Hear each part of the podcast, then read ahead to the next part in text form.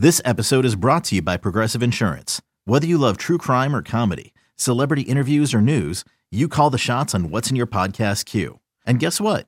Now you can call them on your auto insurance too with the Name Your Price tool from Progressive. It works just the way it sounds. You tell Progressive how much you want to pay for car insurance, and they'll show you coverage options that fit your budget. Get your quote today at progressive.com to join the over 28 million drivers who trust Progressive. Progressive Casualty Insurance Company and Affiliates. Price and coverage match limited by state law.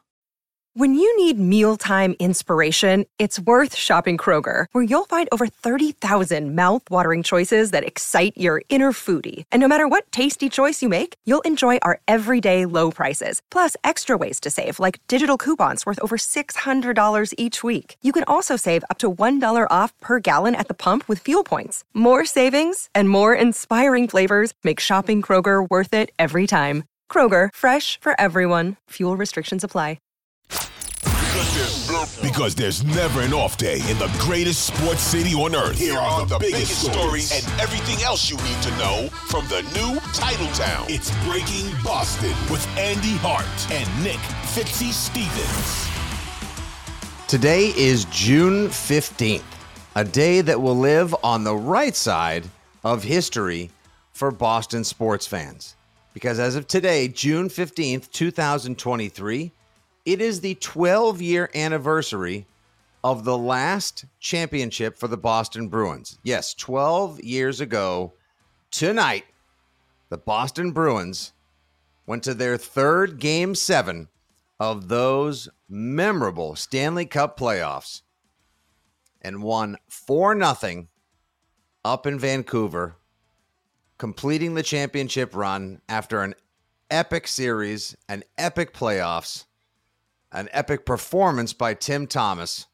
They whooped up on them Canucks to their dismay and our delight. And this day is not necessarily something that's going to be celebrated annually, of course. And, you know, I'm not, I'm not sure exactly how Bruins fans, Bruins Nation, et cetera, feel about it now because here we are, still sort of shocked, kind of left in the aftermath of the Bruins collapse and failure in the first round against the Florida Panthers. A Florida Panthers team that actually went all the way to the Stanley Cup finals.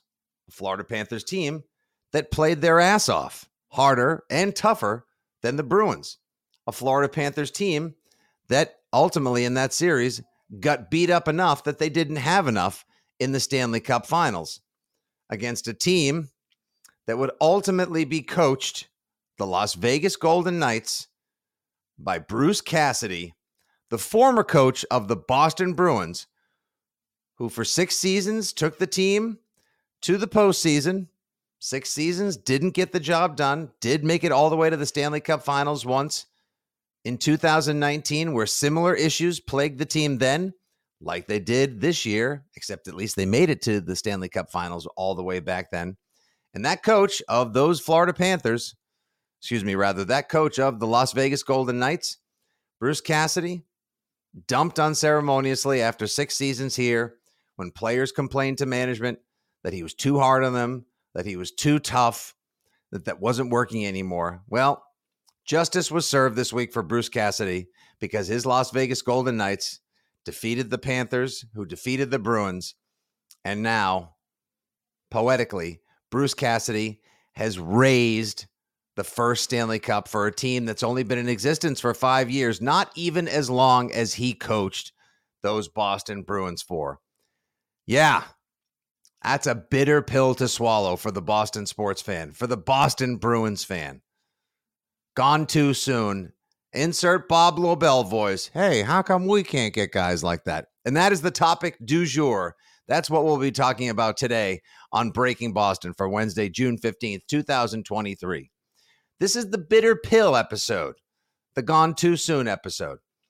Because last last last last summer, last spring summer, spring summer, sprummer, sing, whatever you want to say, when we found out that Bruce Cassidy had been dismissed, only to someday soon be replaced by former Dallas Stars coach Jim Montgomery, known a bit as a bit easier, a bit uh, bit more stoic, if you will, not as much of a hard ass didn't tie into his players, didn't call him out in the media.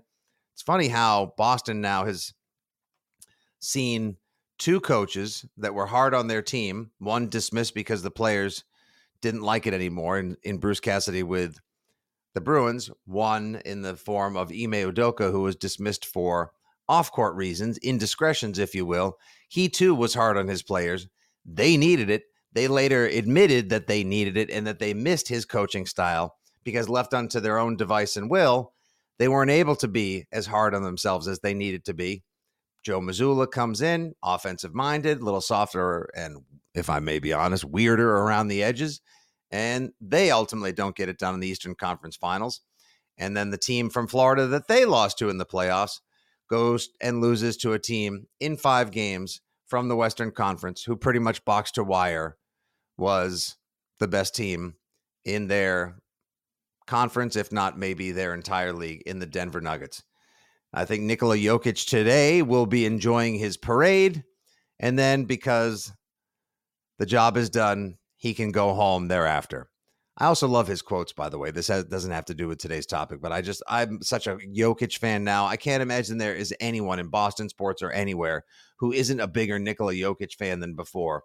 An entire offense run through him, an entire team run through him, a workhorse, self effacing, great ethic, sportsmanship, gentleman, and someone who, even though he knows he's super good at what he does, who among us wouldn't want to have half the talent that that guy does, said that it's just a job. He loves playing a game, but there are bigger things in life. Props and hip hops to Nikola Jokic and to Bruce Cassidy this week. I'm not sure if anyone heard this, but Bruce Cassidy said he's going to, you know, all, all players, everyone in the organization, I guess, um, there's a tradition. They get a day with the Stanley Cup the summer following that team's Stanley Cup championship, winning the finals. And Bruce Cassidy said his is probably going to be on Cape Cod. Yeah, Bruce Cassidy has a place on the Cape. Got his local ties. He's not he's not ditching his roots anytime soon. Bruce Cassidy is probably going to bring the cup to the Cape. So, kind of like when Ray Bourque was celebrated, that was June 13th, 2001. Ray Bourque traded away to the Avalanche because they couldn't get it done and that team was terrible. They felt so badly they wanted him to go get a Stanley Cup. So he went to the Avalanche, helped them win one. And then basically his cup day was bringing it back to Boston. And I think it was 37,000 people showed up for a parade for Ray Bourque and a ceremony at City Hall. A guy who went and won a Stanley Cup. We were so championship desperate pre Tom Brady and the Patriots breaking through in January 2022, February 2022, that we had a parade for Ray Bourque winning somewhere else. I mean, God, is that weird? That's still so weird to me. I was happy for Bourque winning. I wasn't going to go to a parade and say, oh, congrats on winning in someone else's uniform for someone else's team. That's not necessarily the bitterest of pills. But I'm curious where you guys believe Bruce Cassidy and his championship ranks among the gone too soon, the people who went on to win a championship shortly thereafter somewhere else. People, most of us, the fans, didn't necessarily want to see leave town. People we thought still should have stuck around and would be able to win a championship with the team that they were part of, uh, with the history that they were helping write for Boston. Jaylen Brown could very well be one for the for the Celtics coming up. Rumors continue to swirl. Uh, Bradley Beal could be available now. Doubtful that it'd be Dame Lillard. Management, Brad Stevens have said that he'll likely stick around. They want him here as part of the solution. Uh, on the team, not part of the solution, being on someone else's team. I doubt he'd go and win a championship within the first year, depending on where he goes. But who knows? That could potentially be one of those. But put together a little list here for everyone to uh, ruminate over and consider, Bruce Cassidy seems to be the only coach that I can think of who was summarily dismissed, who departed, and then went on to immediate success. I mean, other managers like Terry Francona, for example, he belongs on this list. Now, he has never actually won a World Series for Cleveland. Uh, Cleveland's still searching for that elusive World Series championship. Uh, I think it's been 70 years for the the team formerly known as the Indians, once the baseball team, and now the Guardians. Uh, but Tito Francona was gone too soon. Sadly, they tuned him out after 2011. though his management style has been effective enough to keep him around as skip for 12 years as opposed to 4, 5, 6, 7, 8, 9, 10, 4, 5, 6, 7, 8, 9, 8 seasons in Boston. He's been out there since the 2012 season and couldn't be happier for Tito. Uh, a number of managers have come in and out of the Red Sox organization. Obviously, Alex Cora is still doing an excellent job with the team that is underperforming massively. Fear not, we'll be talking about the Red Sox plenty soon here on Breaking Boston. So, Tito, I guess, is probably the best example of a coach in recent memory that was gone too soon. And he did go in 2016. However, it was somebody else who was gone too soon from Boston who actually contributed to that World Series championship. Let's open up with Jon Lester. Jon Lester, a little bit of a Boston sports bitter pill, gone too soon. Jon Lester never wanted to leave, part of the 2013 Boston Strong team, does an amazing job. 2014 wants a contract extension. But at that time, the Red Sox, they didn't do long term expensive deals for anyone, let alone, remember, they did a bunch of three year deals, three for 39 for Mike Napoli and Shane Victorino. They had sort of been snake bit. They got bit in the ass by Lackey's deal because he missed uh, more than a season with some Tommy John action. But of course, in 2013, he comes back and he's dynamite and helps them win the World Series.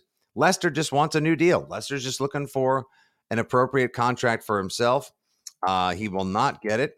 And sadly, uh, with the Red Sox, he is dealt away in 2014 to the Oakland Athletics alongside Jonny Gomes. And then he goes to the Chicago Cubs in 2015. He signs, I believe at the time, a four or five year deal. Uh, yeah, that's right. Let's see. Let's look that one up right there. Yep. Jon Lester signs a nice big deal to be with the Cubs from 2015. He pitches parts of seven seasons for the Chicago Cubs after being part of the Red Sox organization for nine seasons. Goes on to make over $100 million with the Cubs. Oh, and by the way, uh, in addition to being an all star with the Chicago Cubs, he helps them win their first World Series in over a 100 years.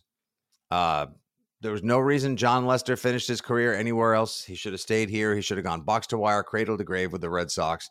That was a tough pill to swallow for Sox fans watching him after he's part of two World Series championships with the Red Sox go somewhere else and help them win a championship. Now, when you think of Jon Lester, he's not a career Red Sox. He's not going to necessarily just shack up here like so many other former players uh, who have gone elsewhere and experienced some success as well, like Dennis Eckersley and come back and like, no, Boston's where it's at. Like his lore is split between Chicago and Boston. Uh, Dennis Eckersley is kind of another great example, though he kind of needed a little bit of a career renaissance. But another pitcher for the Red Sox.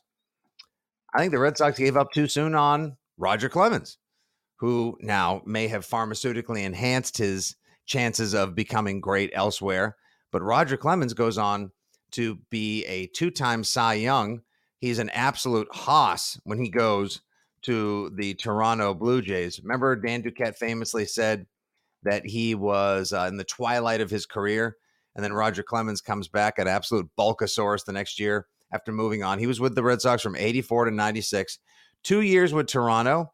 Those are, of course, two side. Oh my God, look at those numbers 21 and 7 and 20 and 6 in those two years with Toronto. And then he goes to the Yankees and he's part of two World Series championships with the Yankees. Again, who knows what kind of pitcher Roger Clemens would have been if he stayed with the Red Sox. Delta Way. Remember how gross that was if you guys are old enough to remember Roger Clemens, not just the Toronto years where he just absolutely shoved it in the face of the Sox.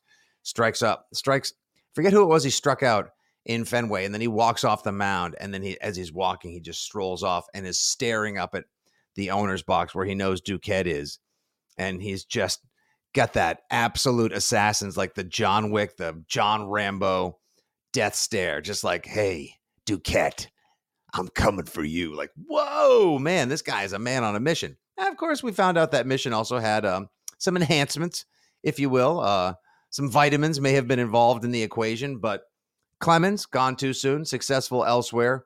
Would have liked to have seen him stay. Now he has cozied up to the organization and the fan base in recent years.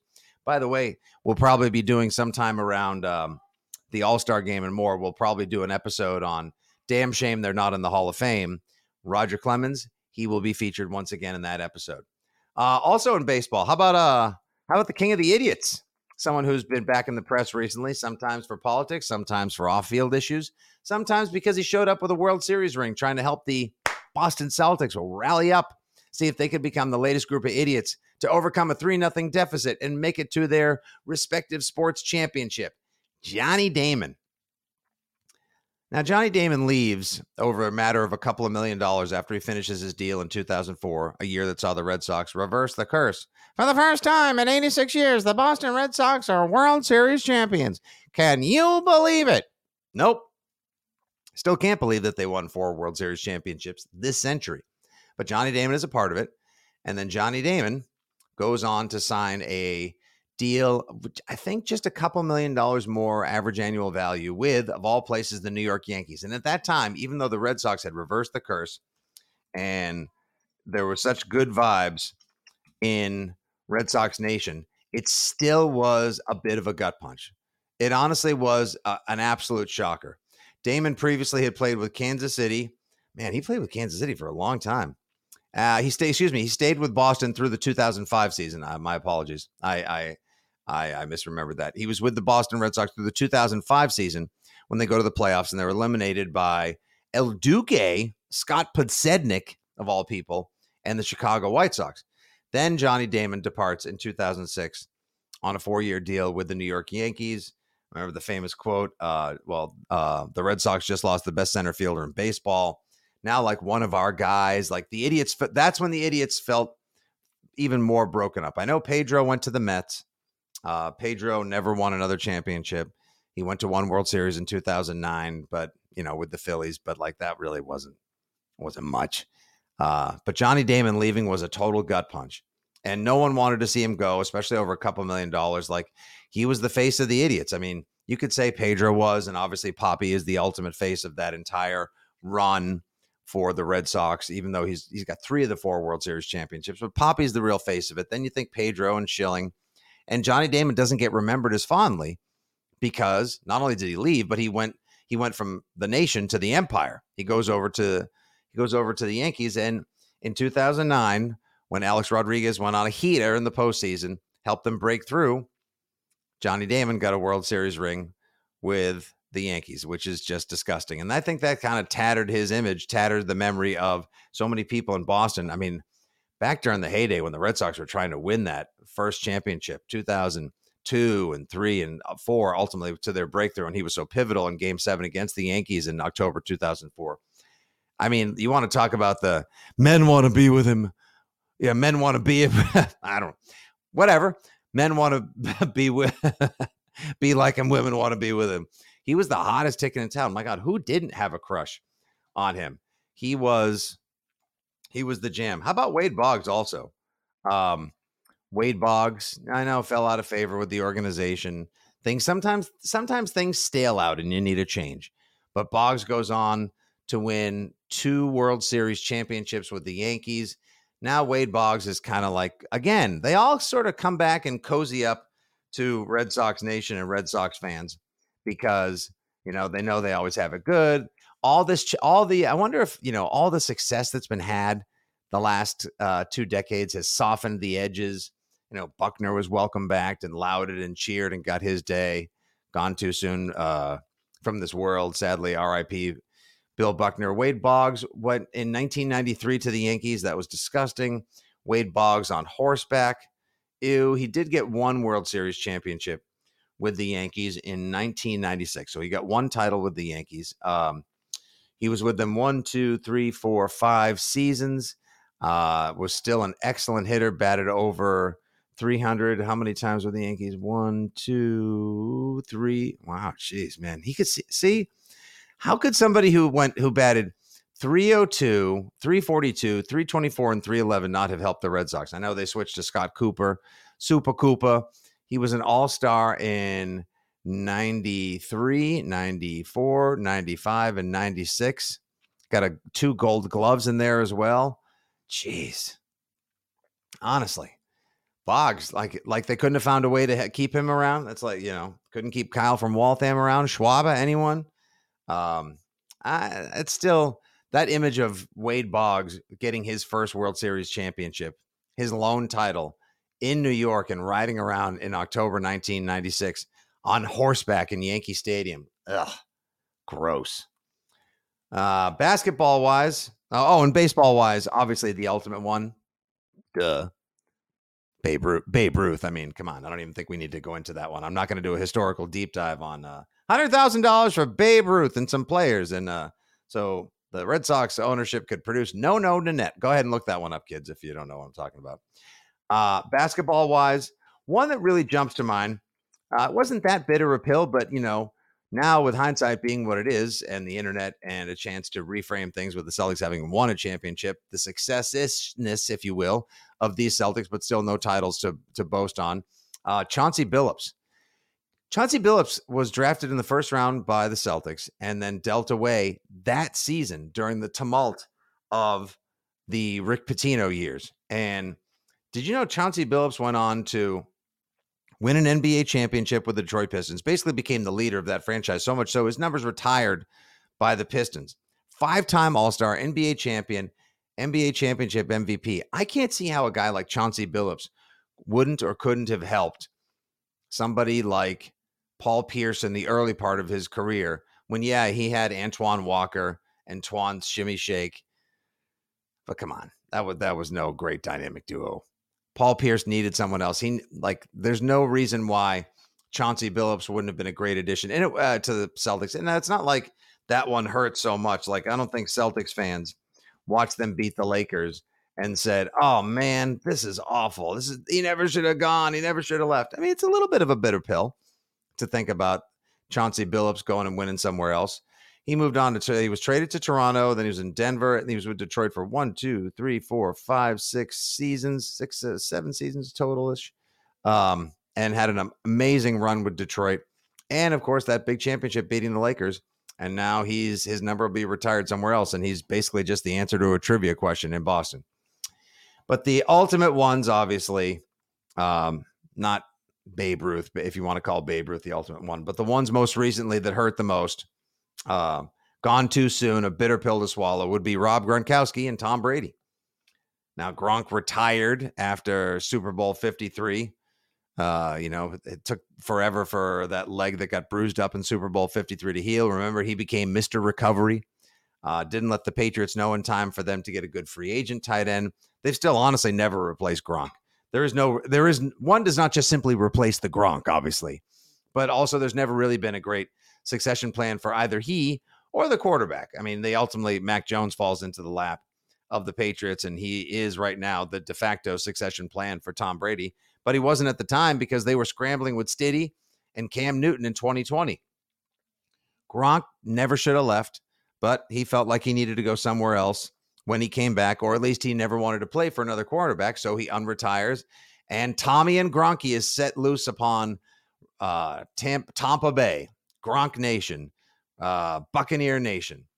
Pats fans left holding just a pile of AFC championship and Super Bowl championship t-shirts, posters, banners, tickets, programs, etc. Brady, come on. Never should have gone anywhere else. Tom Brady never should have gone anywhere else. I personally can attest to the fact that watching Tom Brady play in and win a Super Bowl in another team's uniform, uh, I got roundly criticized for not being as behind the guy who I still hold, uh, who I lionize, who I, you know, thanks so much for. Uh, you know, my career in large part is due to Tom Brady's success. Who doesn't love freaking Tom Brady to this day? But I couldn't get behind him the same way a lot of Pats fans and a lot of Boston sports fans could at the time because they were mad at Belichick because they love Brady. They would root for him in any uniform. They would follow him anywhere. I'm thrilled that he had the success he did. I was actually at that Super Bowl, no less. Uh, but I just couldn't. I don't know, just something. I don't like rooting for other football teams. Like I'm a Pats fan, and my allegiance to that team, whoever's coaching, whoever's owning it, all that comes first. But still, like the pandemic and the departure of Tom Brady land on us at the same time in March of 2020. My head is still spinning from all of it. But I'll just never get over the idea. I'll just never, as much as Brady may have needed to go somewhere else. And look, he was able to live out loud. You got Brady throwing the Lombardi on the flotilla for Tampa Bay, hammered on tequila, living out loud, having like an easy, free run the final two years. And then obviously, I think he's got plenty of regrets or would maybe do the 2022 season differently because things didn't exactly go so well after he retired than unretired in Tampa Bay. But never should have gone anywhere, never should have been a member of another team. That to me, Tom Brady leaving and just playing in another uniform, let alone winning a Super Bowl for another team the first year, showing you just how important he was to the organization. We all knew that. But fostering that Brady versus Belichick debate and just keeping that rolling to this day, showing up the organization, leaving Bill trying to figure out how to replace him, how to get back to where they were. Brady was the flex seal. Brady was the Patriot way. Brady was the answer to all the problems. Brady was what made that team so amazing, or at least was the perfect executor of Bill Belichick's plan and what the Patriots wanted to do. And now you've got Bill Belichick appearing on the 33rd team's interview series with Mike Tannenbaum, saying he's had the pleasure of coaching three of the greatest players of all time Matthew Slater, Lawrence Taylor, and of course, Tom Brady. They're loving up on each other now. Brady's cozied up to the organization. We'll have umpteen ceremonies, statues, retirements, etc. But that Tampa thing, we now have to all like Tampa's in our Boston sports family. Like we've got our mutant cousins down there in pewter orange and white that we have to like kind of share Brady with forever. And I'll just be completely honest on behalf of all Pats fans and all Boston sports fans. It's friggin' gross. Anyway, those are some of the uh, bitter pills, the gone too soons, the hey, how come we couldn't get guys like that that came to mind after Bruce Cassidy was dismissed, went to the Golden Knights, and in his first season as head coach, won the Stanley Cup. Good for Bruce. Good for the Golden Knights. Good choice. Don't know if it would have been the same here. What kind of success he would have had if he stuck around as opposed to Jim Montgomery, who had with the Boston Bruins the the greatest regular season in NHL history. But it don't mean squat now because they done got bumped in the first round, and now they're the answer to a different trivia question in the long run. If you like what you hear on the Breaking Boston feed, give us a rate, review, subscribe, and share. There'll be clips from all the other shows and the best Boston sports talk around will appear in the feed every day. We'll be back tomorrow, probably talking some Patriots now that minicamp is over. We'll get a little bit of a long view look on where DeAndre Hopkins could land, how he could fit in with the team, and a little bit more from Pat's Nation. But this has been Breaking Boston for where, it's, uh, it's a Thursday. Sorry, I'm a little tired. June 15th, 2023. Bitter pills we have swallowed that make us tougher and better fans in the long run or so we hope. For producer Cooper Leonard, everyone at WEEI Audacy and 2400 Sports, Nick Fitzy Stevens here. Enjoy your day. Hooray, Boston.